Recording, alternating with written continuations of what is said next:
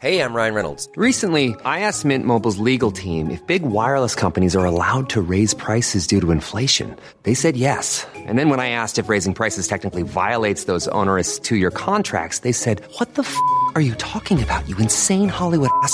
So to recap, we're cutting the price of Mint Unlimited from $30 a month to just $15 a month. Give it a try at mintmobile.com slash switch. $45 upfront for three months plus taxes and fees. Promo rate for new customers for limited time. Unlimited more than 40 gigabytes per month. Slows. Full terms at mintmobile.com.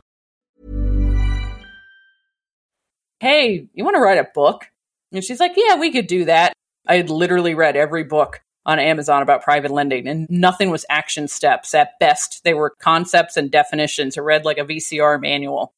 And I'm like, okay, well, I can't just keep telling people, I'm sorry, there's nothing out there. And so it finally just kind of came to me where I'm like, you know what, we just we just got to do it. You know, if we have the knowledge, it's our responsibility to get up there and help others who want the knowledge, is my opinion. So the book is called Lend to Live.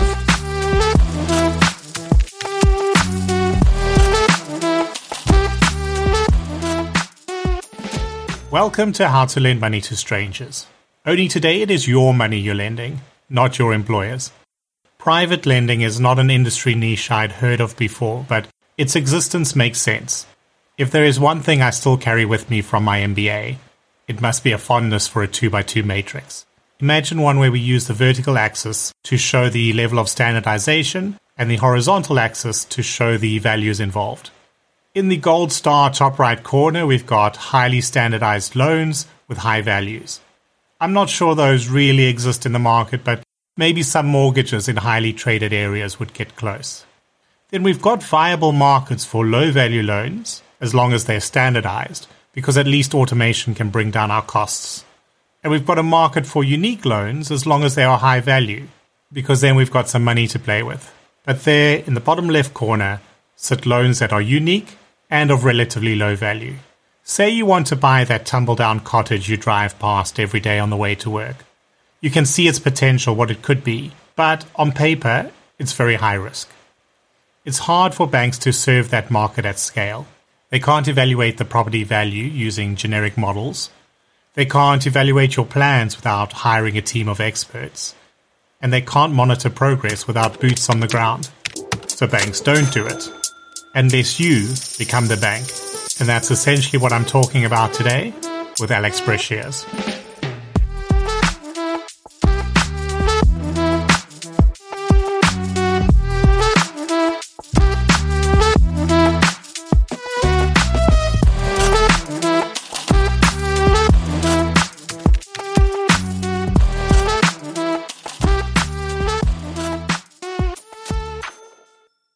Alex Breshears, welcome to the show.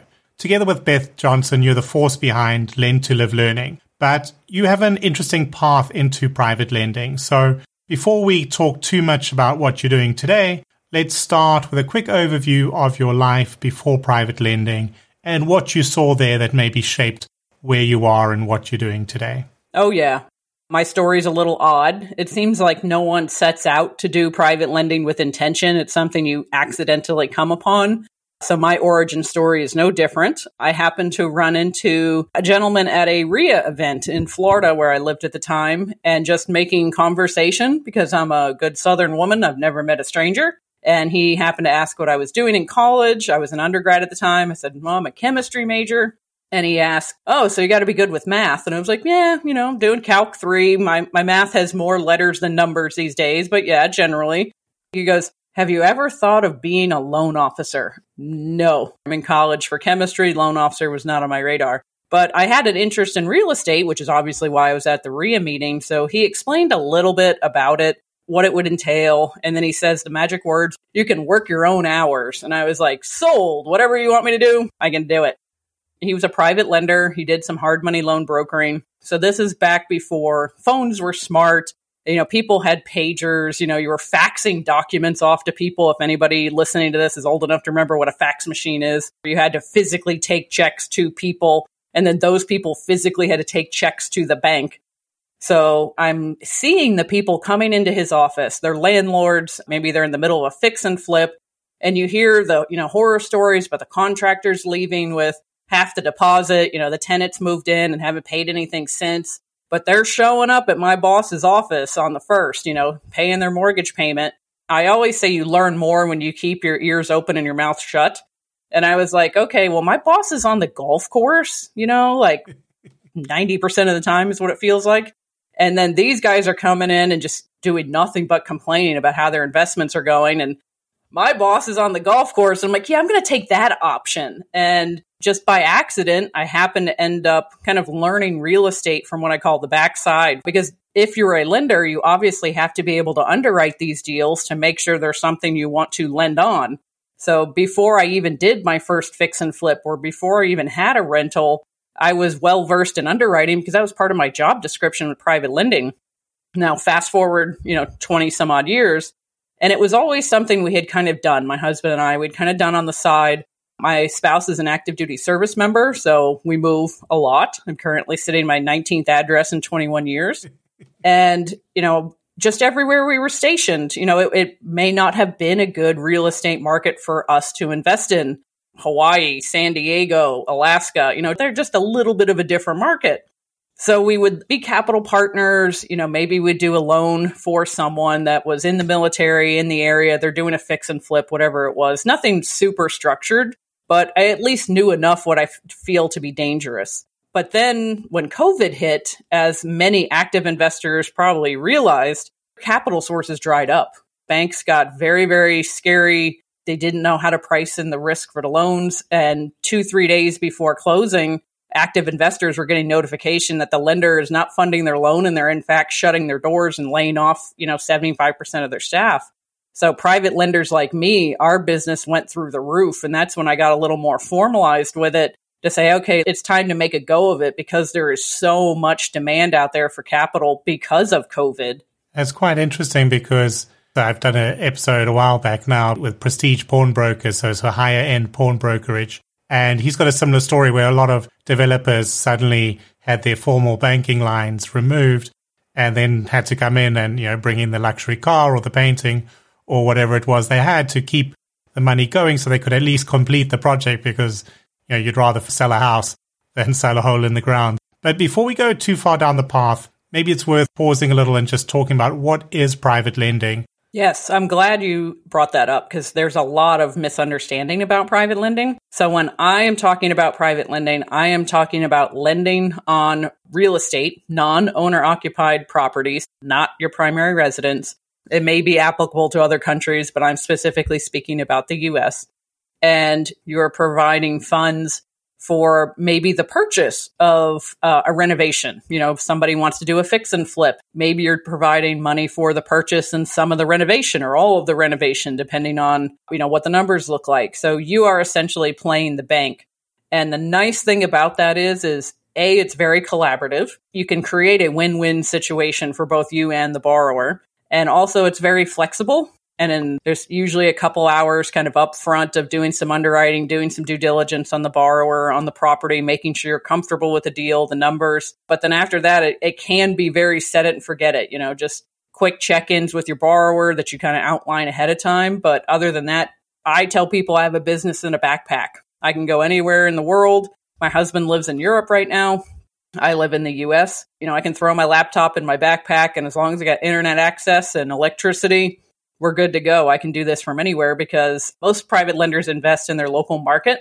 So I know my local market very well. As long as I have kind of some current relevant data of my local market, I'm comfortable doing it from pretty much anywhere. Yeah, and there's some nice digital nomad visas going around these days, I think.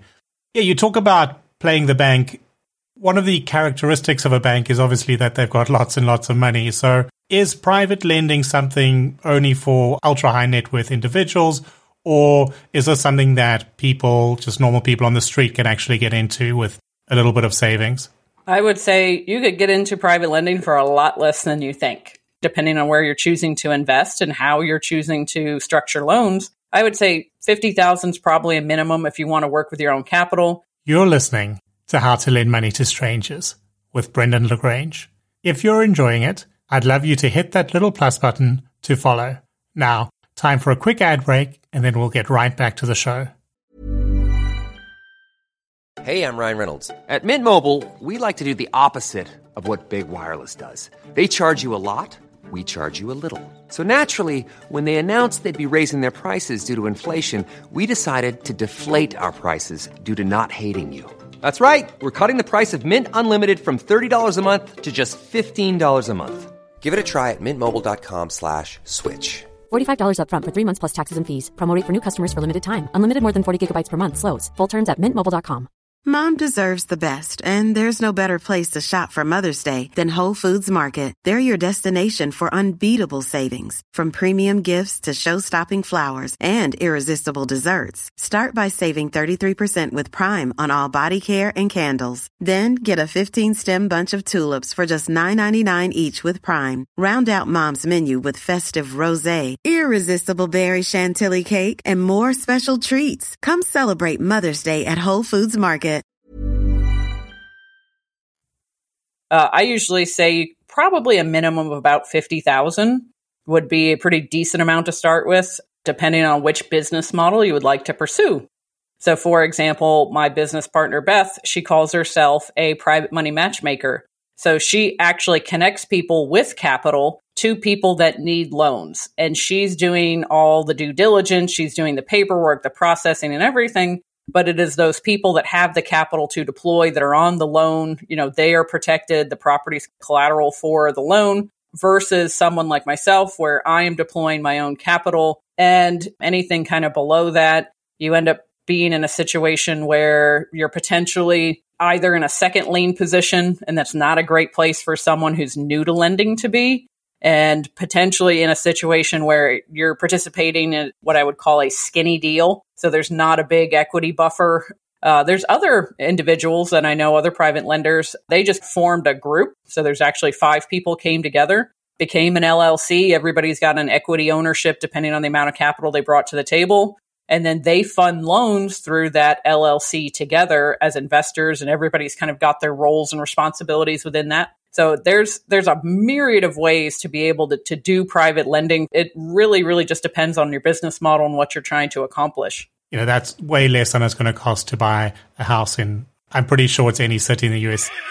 yes. If you're wanting to invest in property, or at least if you're wanting to get exposure to property as an investment, before we talk too much about technicalities, you're not just private lending yourself you're a big community builder in the space, a big advocate of the concept. Why are you so positive about the idea? What do you see as the benefits? Again, I always had that enjoyment of real estate. I, I like the numbers. I just like that way of investing. But with my spouse being an active duty service member, I was never in one place very long. And being a landlord from two, 3,000 miles away, tried it, hated it. Uh, we did a fix and flip, tried it, hated it. So for me, ultimately, it really boils down to it fits into my lifestyle. It fits into my strengths and weaknesses as far as a person, time commitment, personality, just my general outlook on life. Like I've mentioned, private lending tends to be very collaborative. There's a lot of people involved in the process of closing. Anybody who's bought a house in the US, you know, there's a lot of people involved in your closing. I enjoy that. I want to talk to other people. I want to get other insight. But when I started talking to other people and reaching out to other real estate platforms, there just wasn't a lot of information out there about private lending. Ironically enough, you know, Brandon Turner with Bigger Pockets, you know, his big thing was go find a private lender to fund your deals. But then there wasn't any discussion on how to do that funding of the deal, which is why we ended up doing a book with Bigger Pockets because there was that gap in the marketplace. And then also during COVID, the world shut down. You can't get together with people. You know, the RIA meetings that I had been attending were now posted on Zoom. But for anybody who's gone to a RIA meeting, you're not likely going to bump into somebody else who's also doing private lending because first off, you don't say that in public because instantly you become the most popular person in the room in a RIA meeting. So we kind of have to be a little bit of lurking happening there. But, you know, during COVID, not even that was happening. So I went out looking for community and every single group I joined online, it was a place for scams and spam. And I was like, okay, well, now what do I do? And it was actually a dare. Someone dared me during COVID. They said, why don't you start a Facebook group about private lending? I'm like, I have eight years of college education. None of it was in like digital marketing, you know, finance, graphic design. No. And they're like, just do it. And I'm like, fine, I did it. And then about a week later, I had like 100 people in the group. I was like, oh crap, like I got to do something with this. And then it just took off. In less than two years, we hit 7,000 people. I've found so many friendships, so many partnerships with total strangers I met on the internet. We routinely get together now a couple times a year to just talk about best practices of private lending. We genuinely enjoy each other's company. So we now have that place and that space to come together and talk about our way of investing in real estate without the prying eyes of potential borrowers. We can really kind of dig deep and go, how do we do this? What would you do here? And that was the, the big driver behind it because I saw how much it impacted my life positively. And I'm like, there's got to be other people. I know there's other military spouses. There's got to be other people that can appreciate having some sort of time freedom and geographical freedom and still invest in real estate. You've now also put that all together into a book, which will be launching today, the day that the episode comes out, 28th of July. So talk to us a little bit about that book and where people can find it. So the book is called Lend to Live we want to basically have a way to teach people in a systematic way to do private lending without kind of the traditional uh, nomenclature, because a lot of that can be very confusing and very overwhelming. So if we broke it down step by step, came up with a very kind of easy mnemonic CPR method. So we have basically five steps that are all the C's. We talk about the people, paperwork, and property, which is all the P's in CPR. And then each step also we break down the risks and rewards that you need to take into account during that particular step. We really wanted to make it 100% actionable. We wanted it so someone could read this book, feel at least relatively comfortable enough to reach out to an attorney to get all the legal docs kind of drawn up, understand the language of lending or at least underwriting the type of borrower, you know, or the type of property that they want to lend on and have some level of comfort, not just kind of leave with, oh, the book said go find somebody to lend money to. We wanted to have actual steps. You know, how do you find them? What are you looking for? What are you looking for on that piece of paper? You know, it's one thing to ask for 50 different pieces of paper, but if you're not getting relevant information or the appropriate information from those 50 pieces of paper, all you're doing is making both you and the borrower busier. You're not actually accomplishing anything. So we really dive into not only what to request, but why you're requesting it and what you want to figure out from that request. Let's talk about Lend to Live and the work you're already doing there with Beth. How did you two meet? Because sort of a bit of a spoiler alert, I saw you'd actually only met once in person before the book deal. Yes. Uh, so we routinely had educational events in the group. Uh, we are doing open office hours now, so people can come and directly talk to us, ask questions, talk about private lending. And she just kind of kept popping up. And then, you know, we would have similar responses within the group. Again, we're great at lurking. So just kind of sitting back and reading what the responses were. What are the considerations? You know, somebody posts a question in the group, you know, who's responding? How are they responding? What are they advising. You just kind of get a sense for people. We ended up connecting over the phone on a phone call, and both of us still remember this phone call. And it was just this aha moment like we had found the other half of what we were missing. You know, while we do get along, we are complementing a lot of our skills, but we also have a different mindset about things. So we bring different things to the table. You don't necessarily want a partner. It's like, yes, yes, yes, yes. You know, you want someone that's like, well, pump the brakes. Have you thought about this? Oh, that's a good point. So we do a lot of that back and forth just kind of naturally. And it just kind of organically grew from there. We would text, talk. And then, you know, I always got asked, Hey, where can I learn more how to do this? What books do you recommend? And I had literally, I had literally read every book on Amazon about private lending and nothing was action steps. At best, they were concepts and definitions. I read like a VCR manual. And I'm like, okay, well, I can't just keep telling people I'm sorry, there's nothing out there. Like, you know, it's it's this group or nothing. And so it finally just kind of came to me where I'm like, you know what, we just we just got to do it. You know, if we have the knowledge, it's our responsibility to get up there and help others who want the knowledge, is my opinion. Hey, you want to write a book? And she's like, yeah, we could do that. And I think she probably thought at the time this was like a, one of my hypothetical, I got a million ideas and we'll execute a few of them.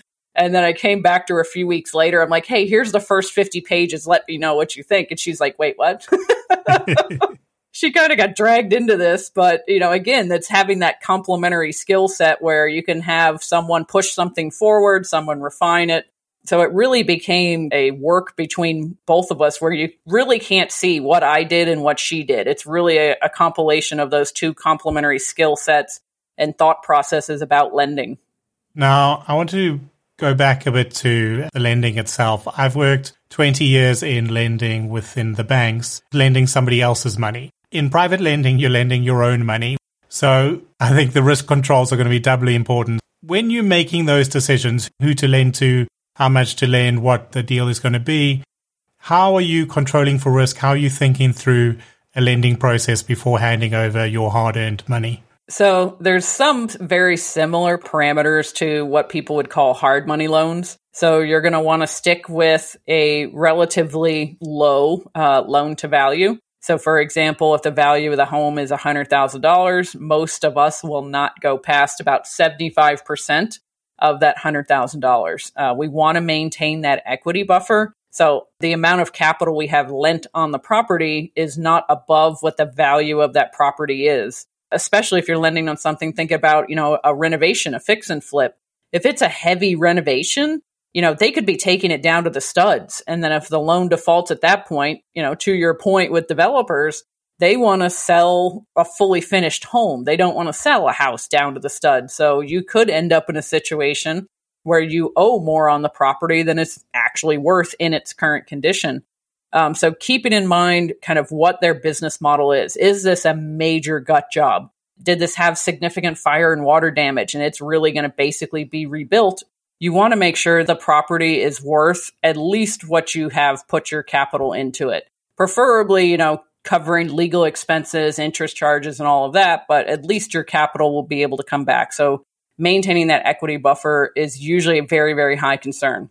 And a lot of new lenders don't necessarily think about that. They'll say, oh, you know, I'm going to help out my, my cousin's best friend. And my cousin's best friend has a hard money loan for up to that, you know, 70%. And then they need some money for the renovations. And it's like, okay, well, you're going to be in second lien behind a hard money loan lender. So now you're up at 80, maybe even 90, 95% loan to value. If anything goes wrong, then your loan is automatically underwater. Like anything goes wrong. And as far as the interest rate, a lot of that is going to be decided by A, the marketplace, but B, there's a set of laws that are different in every state called usury laws.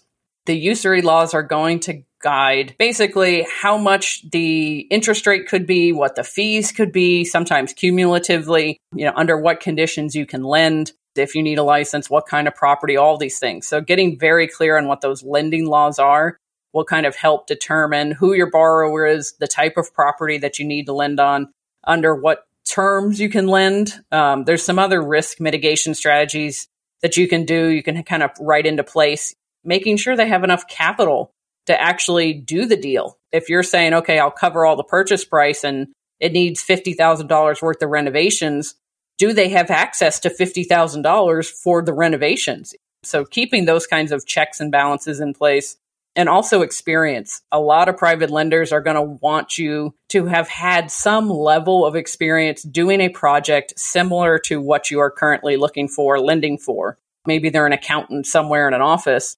It's like, okay, well, yes, you have investment property, but you don't necessarily have fix and flip experience. You know, you've never done any sort of project management. You don't have that much knowledge in construction. So, who is your general contractor? Is it someone I know? Are they experienced? Are they licensed? Are they insured? So, experience needs to be there either through a partnership or some very key vendors, you know, possibly that I've worked with before to make sure that this project stays on on track. Because the last thing I want is a borrower that's going to be what I call a weekend warrior. So they have a normal kind of nine to five W 2 job, and then they're going to go work on the house after work and on the weekends. And it's like, well, if you have a spouse and kids, you know, and a rehab that you need to do, like one of these three is not going to be there by the time the rehab's done, if the rehab ever gets done.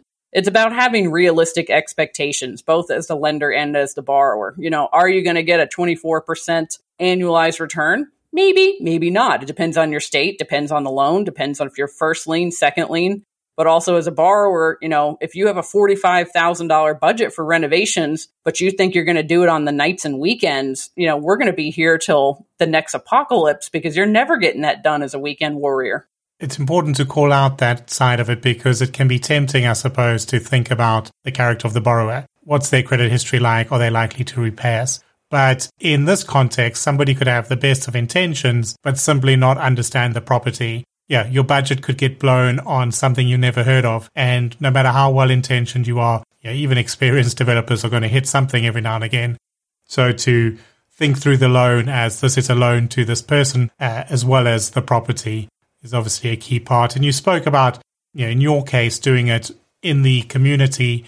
I feel like that's also a big part of it that being able to shake someone's hand and look them in the eye sort of uh, assessment. You know, making sure that you're part of that, going to these meetings, seeing the people, understanding what they're doing.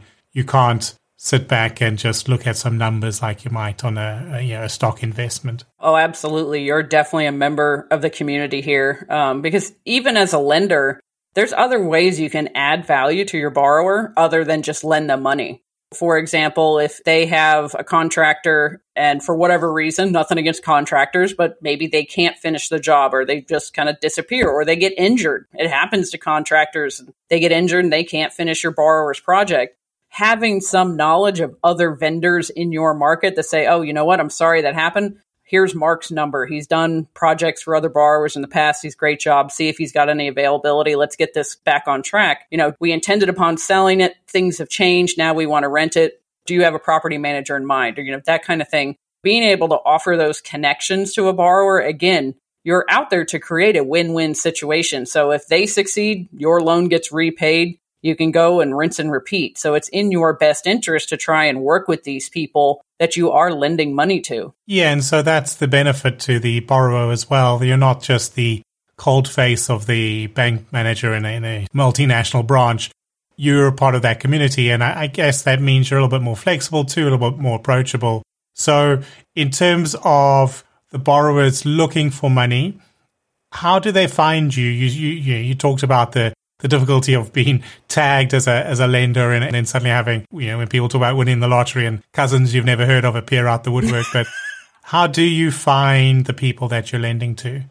Like I said before, we're very good at lurking. I joke around that private lenders take the private part very seriously and we're like the world champions of hide and go seek. But oftentimes, people's first private loan, their first private lender, is going to come from someone in their network. It's going to be friends, family, it's going to be a coworker. They're going to hear about what you're doing. They're going to they're going to see you listening to podcast every day on your lunch break. You know, they're going to ask questions. So if you sit down at lunch across from, you know, a coworker and they're like, "Hey, I saw on Facebook you got this property under contract. What are you doing?"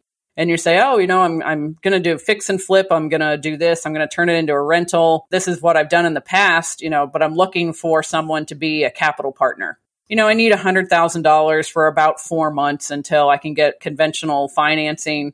And uh, here's how the money is secured. You know, you have a lien on the property. I'm going to get hazard insurance to protect the property. I'm going to get lenders title insurance to help protect you. And if you can kind of talk through the process and all of the ways their capital is preserved, is safeguarded, and, you know, the borrower's paying for it. So, hey, win you can start building that network as an active investor and say, look, I know something about private lending. So a lot of it really is, I hate to say it comes down to networking, but it's not networking to the degree of like, okay, I have your name and your number and you attended this Zoom meeting. It's making that organic connection with a person and say, hey, we met at this meetup a couple weeks ago at the brewery. I heard you talking about some short term rentals that you own do you mind telling me a little bit about that? You just kind of organically hit it off with this person. And that's honestly how business partnerships are built. Exactly. It's got a lot of echoes of the startup world where early stage investors, they might put some money in, but you know, they're going to share their reputations. They're going to share their networks. And that's what you're looking for. The money, short, it, it helps, but you know, angel investors are, are there to build the business with you. And it sounds like that's the role you're picking up. So if other people listening are inspired like I've been from this, where should they go to learn more? How can they join some of these communities that you've started? And then maybe we can remind everyone where to get the book today as well. Yeah, absolutely. The main community that we run is called Lend to Live Private Lending Lessons. It's on Facebook. You know, growing strong. We have daily discussions. People can post questions on there for active investors, they can go and post on Fridays, you know, hey, we're looking for funding for this deal. We've had tons of people meet business partners, new private lenders. You know, it's really about getting out there and building a relationship with people. So it's not one of those like just post it once and you got 10 private lenders knocking down your door. You need to be there, be seen, be heard. I'm on LinkedIn. So please feel free to reach out on LinkedIn. And then the book, the book is available through Bigger Pockets, uh, one of the largest real estate education and investment social media kind of networks uh, out there. And so you can get it directly from Bigger Pockets as well. Perfect. I'll, I'll put all those links in the show notes as well. Alex, thank you so much for making the time. It's been an absolute pleasure. Yes, thank you for having me. I appreciate it. And thank you all for listening. If you enjoyed that, please do rate and review on your preferred podcast platform and share widely, including on LinkedIn. And while you're there, send me a connection request. The show is written and recorded by myself, Brendan Le Grange, in Brighton, England, and edited with assistance by Kane Hunter. Show music is by I Am Wake, and you can find full written transcripts now in several languages, show notes, and more content at www.howtolendmoneytostrangers.show. And I'll see you again next Thursday.